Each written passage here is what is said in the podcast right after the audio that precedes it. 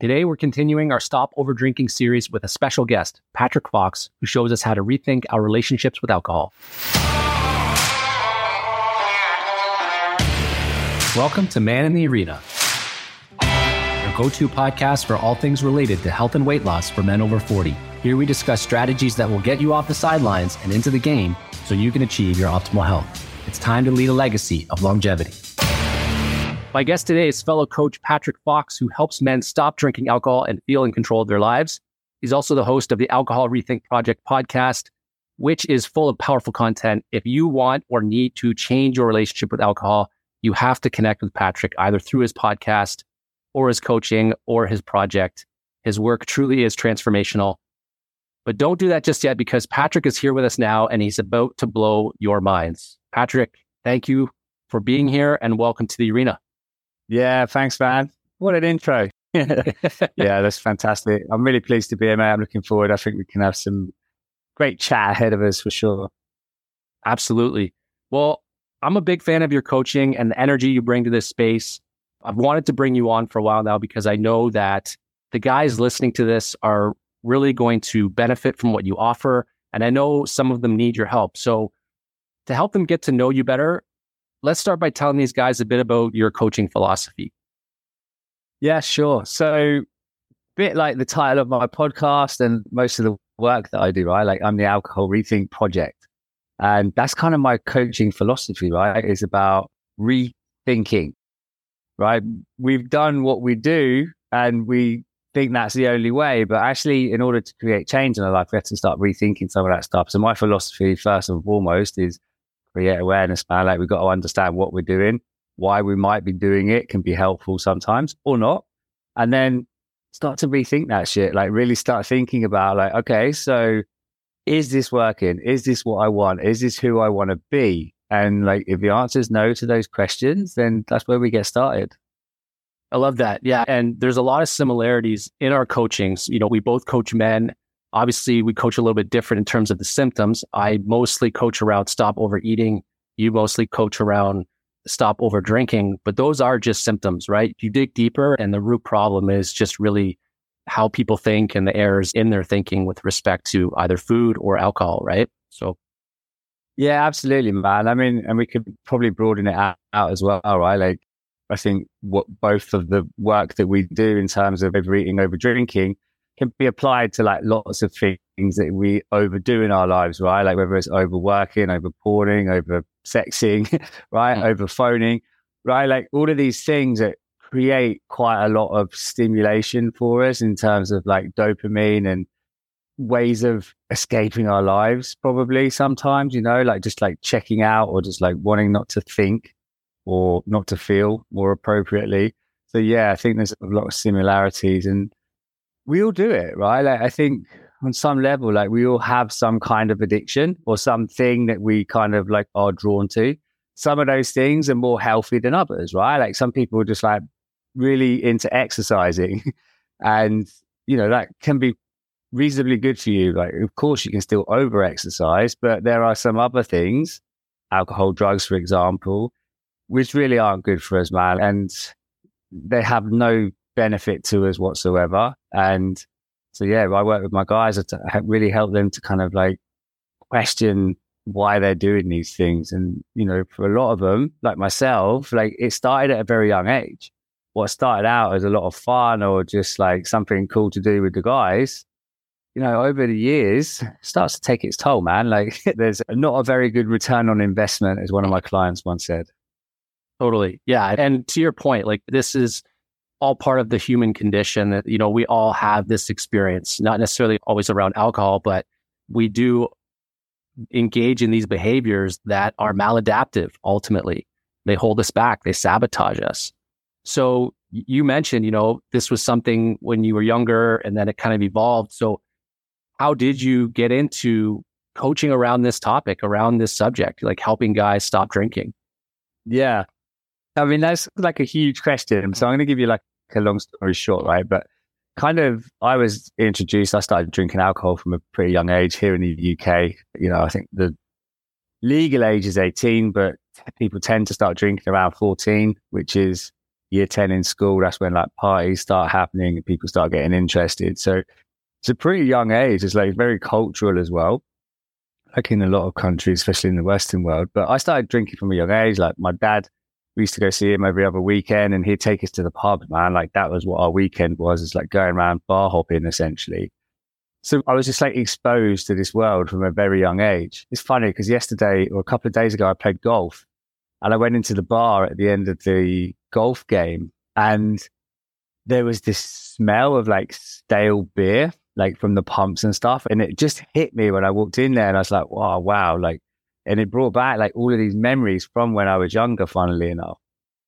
So yeah, like I started drinking from a young age, started taking drugs from a very young age, you know, like started off smoking weed and drinking alcohol. Then it just got like harder and harder, ecstasy, mm-hmm. cocaine and stuff. And like all through my twenties, man, basically. And then in my early thirties, well, towards the end of my late twenties, I started getting interested in coaching and started thinking about like, here's this thing that I really enjoyed, I like. So I had some experience with it. But I was going out partying every weekend, man. Like I just didn't have that desire to go out in the world and coach. I also felt very incongruent as I look back now, right? Like it didn't feel very congruent for me as a coach to be able to work with people like on their lives, on their mindsets when I was just going and escaping every weekend, basically. So then a few years after that, I stopped drinking in about December 2018, which was, yeah, like four and a half years ago, man. Wow. And like that is, yeah. And it's crazy that I say that, right? Like, because to think that I could be four and a half years sober, like even the day before I stopped drinking, I just would have thought, oh, you were absolutely insane. I'd be like, what are you talking about? There's no way that's even possible. Because I just dedicated like my whole adult life to this identity of being someone who goes out and gets wrecked every weekend. So then I stopped drinking, man. And like within a couple of months, I started getting, I felt quite down in the beginning, I would say. So I began getting really curious and I thought about doing coaching again, right? And I was thinking, like, I don't want to look back and regret never having followed this through, like never really given it an opportunity. So I started like getting back into coaching, started listening to the Life Coach podcast, which we're both very familiar with, like, and it kind of like reignited something in me, like all of this time and energy that had been displaced from drinking alcohol, I could now like put into something else. And I started like literally pumping it into like coaching and finding out about the industry and like learn building up my skill set and stuff. And it was about six months into that. It's like it's such a weird thing, but I was hanging out the washing, and I was hanging out the washing, and then it just kind of like one of those moments, epiphanies. Like it's like I want to coach men on stopping drinking, and the emotion that came up in me when I thought that was huge, man. And I just like took it as a sign, like, yeah, this is something that really is important to me, something that means something to me. Because, you know, I, uh, one of the biggest reasons I stopped drinking is because I was turning into the person that I'd almost promised myself that I wasn't going to be, right? Like that hungover dad who just like had no time for his kids, was more interested in going out drinking and was asleep on the sofa on the weekends. Like, I was that man all of a sudden. So, yeah. And then I was like, I want to help other dads out there so they can be better dads, so they can be better men for their partners and for whoever else is in their lives as well. So yeah, that was it, man. And then, you know, it, hadn't been the easiest of journeys. Like I had to get through a lot of my own stuff, man. Like especially around even just working with men. Like I had a lot of initial challenges with that. Like I didn't feel comfortable being around guys. It was way easier for me to work with women. But that's why I love coaching because like going through coaching and doing all of that work, like really helped me to honor that within myself. And yeah, so now I help the dudes and absolutely love it. You know, because as guys, man, like we want to connect. Like that is so apparently and abundantly clear to me. Is like we want to connect, but we just don't have the skill set or the confidence to do so just because of like or the avenues. Yeah. And societal. Yeah, right. Yeah. yeah. We do. Well, I'm so glad you shared that and thank you for that because I want the guys listening to this to get to know you and understand that not only do you have the experience, but your passion behind your coaching, and I think it's so important because I know there's going to be some guys that reach out to you having listened to this. They're starting to rethink their own relationship with alcohol. And so it's really important to build that connection. So, no, thanks for sharing that. It's really important. So, as you grow your coaching practice, you coach more guys. What are some of the challenges, or I guess, what is the biggest challenge you see for men who want to stop drinking? I'm sure there's many, but yeah, what are some of the main ones there? Yeah, okay, cool. And I would say how we think we're seen by others is pretty big one, right? Like, so going back to that kind of male conditioning about like speak is weak, you know, that, that kind of mentality mindset that men should just like suck it up and man up and, you know, like all of those really unhelpful things that exist in the world.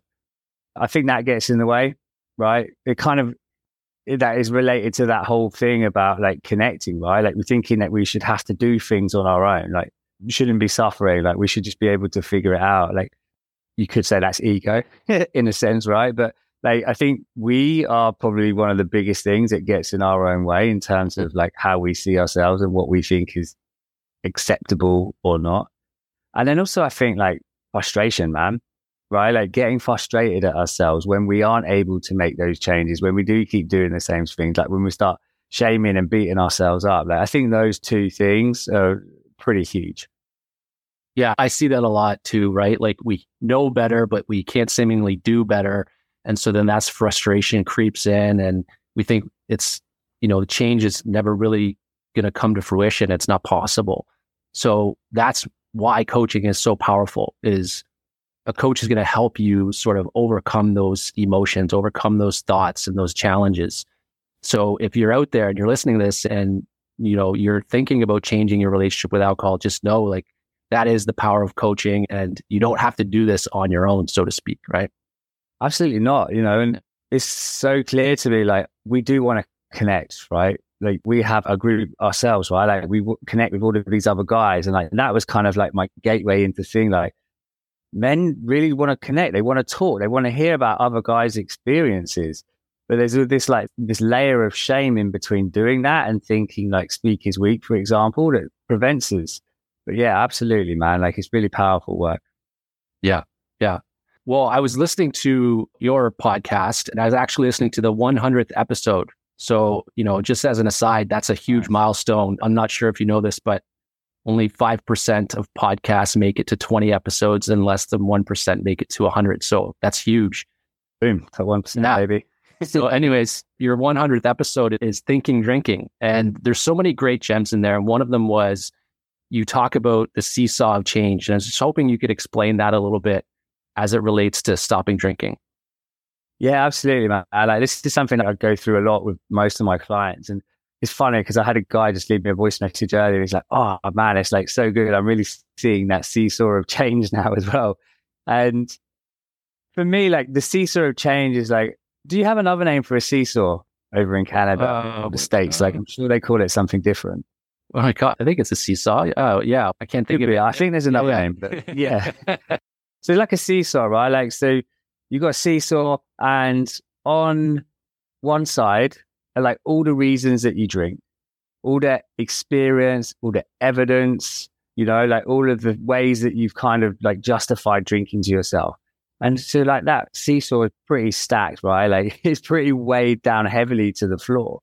And what I do with my guys as we rethink alcohol, as we rethink how we see ourselves, is like what we want to do is, and I'm doing hand movements, which may not be the best for podcast, but you know, like over time, what we want to do is start tipping that balance, right? Like, so in order to do that, we have to start like loading up the other side with new evidence.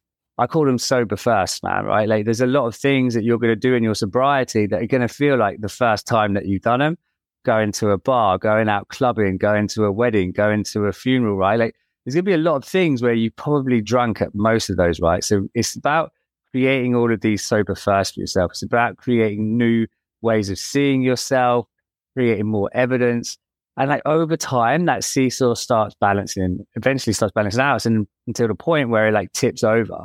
So that includes, right, like how you manage your urges, you know, the communities that you surround yourself with, like there's all of these things that you can do for yourself that are going to hit that seesaw. So yeah, that's the yeah. seesaw of change, man. Love it. I think it's such a brilliant and, concept. And also, I think it's sorry. There's one other thing is mm. like it's also perspective, right? That you know that seesaw is changing when you can go to the pub recognize you want to drink, but choose not to have a drink still. Right. Like that's like your brain rewiring in that moment because like you're very conscious of that decision and awareness of what's happening in your brain. Right. Yeah. It's, it's such a great concept. It's such an easy way to understand that there's another side to this. Right. Because a lot of us get rooted in our identity, as you mentioned, like that's the experience that you had. And we almost feel like that's the only place that we could ever be. And then you start to see there's another way to think, there's another way to feel, there's other ways to kind of create a new identity and you slowly shift over to the other side. And eventually that's just where you reside, right? And that's kind of where you're at, right? You're four and a half years sober. So you're clearly on the other side of that seesaw. Yeah, 100%. Well, 100 episodes of talking about stopping drinking, like that's going to do it, man. Totally. you know, totally it's funny because I, I, didn't see it as part of my recovery, but actually, or I don't necessarily like the word recovery, but whether like actually it's been a huge part of that for me in my sobriety, right? Because literally every day I'm thinking about not drinking and I'm teaching people about not drinking. So yeah, it's pretty cool. Yeah. And then you kind of talked about like being congruent with that in alignment with your values. And so as a coach, like this is your identity. And I'm the same way with helping guys improve their health. Like you know, that keeps me accountable in a lot of different situations and helps me assess where I'm currently at with my relationship with either food or exercise or sleep or whatever it is. So, yeah, it keeps us true. So, just kind of shifting gears here, what are some of the common thought errors that you come across with respect to helping guys stop drinking? I think really like some of the most common ones are, are thinking it helps them with stress, thinking it helps them with sleep. Just actually mm-hmm. thought errors, thinking that alcohol actually does something good for you is probably the biggest one, right? Yeah. Because yeah. there's nothing in alcohol that has any good for you, right? That said, you know, I recognize that you drink and you might think it helps you sleep. You drink and it might help you to forget about shit that's going on in your life, right? But those things are still there the next day, right? Like you just like momentarily escape from them. So I think, yeah, absolutely. It's like thought errors of thinking that it's doing something for them, thinking it's helping them in some capacity, which in a sense is true, but actually it's not because when you think about it in the long term, like it really isn't doing anything for them. So yeah, I'll start tomorrow. it's another yes. big thought error that I notice quite often, right? Like yeah. thinking that tomorrow is going to be any different than today. And, you know, the ways that our brain will justify and rationalize and excuse our behavior is insane, especially when it comes to like that pursuit of pleasure or like changing how we feel, like, or you know, motivational yeah. triad, right? Yeah, exactly. Yeah. Avoid pain, seek pleasure. Yeah. And then we just become really efficient at it. Right? Yeah. And like we get just fool ourselves so many times. Yeah, those are really good. And I think someone's going to hear that for the first time and be like, oh man, I didn't even realize that those were thoughts that I was having. It's just fact, right? It's just the way it is. And so you get to start yeah. to tease that out and pull that apart. And then that rationalization becomes less and less impactful, right? start to do things differently. And again, that's where that seesaw starts to change. So one other one, sorry, Craig, like, and I think this is a really big one, is just that you need it or that you have to have it. Yeah right? Because think about like our essential needs. Like our brain thinks we need things for survival in order to survive. But when it comes to like alcohol, and you probably notice this with food, like, oh, I need something sweet or I need to have a drink after work, right? Like your brain thinks that is so, so important, which is why it feels so uncomfortable when you almost feel as if you're denying yourself those things. So yeah, that's like such a, like a basic thought, which you completely will miss if you're not looking for it. But yeah, I would say that's a really big one to be aware of. Yeah. Well, one of the things you say in your podcast intro is this podcast is for guys who question the role alcohol plays in their lives, men who want to stop drinking, but they don't know where to start. So, what's the first step guys need to take in order to end their drinking or just change their relationship with drinking, in your opinion? Yeah, it's a really great question because often that comes like when it's already been too many things that are starting to cost them in their lives, like too many negative consequences. But I would say, like, do an audit of your life, right? Like, what is the role alcohol is playing in your life? Like, what are you drinking it for? Why are you drinking it? Like, really beginning to understand your motivation behind wanting it. Like, Are you just doing it because that's what you've done for the last 20 years? Well, does that seem like a very good reason to continue, right? Are you just doing it because all your mates do it? Again, it's like starting to question, like, why do you drink? Like, what do you think it does for you? And as we've been talking about, right, like starting to then challenge some of those beliefs, like, well, does it really help me relax? It's like, yeah, sure, relax for like 20 minutes, but then I just want to drink more and more. And then I feel anxious the next day because, like, when we start playing it forward, we can actually see that it doesn't do anything for us. You know, disrupts your sleep, get moody, especially like with, with you've got kids and stuff around. It's really not great. And so, yeah, first place I start is like just start bringing awareness to like why you're drinking and yes, yeah. do you like what it's creating in your life? Awesome. Great place to start. So, there's been so many gems here today that you've offered, so many great insights, Patrick. What's one thing that you want to leave the listeners with that they can take away and kind of think about for the rest of their day as they go on their day? Yeah. How can you be compassionate with yourself? Right? Because when you start looking at yourself, like you might not always like what you see. I remember when I first stopped drinking, like within those first few days, I was sat on the sofa and like all of these memories started coming back to me about stupid shit I'd done when I was drinking. Like all of my regrets. Like and you know it was didn't feel great, but like it was such a enlightening thing because it showed me like pretty much everything I'd done in my life that I wish hadn't happened had something to do with alcohol. Right. Alcohol was involved somewhere. But at that time, like I used it against myself. Like I was very harsh and critical of myself and beating myself up. But one thing I've learned over the many years I've been coaching now, right? Like, is the way that we treat ourselves is really, really important. The way we talk to ourselves.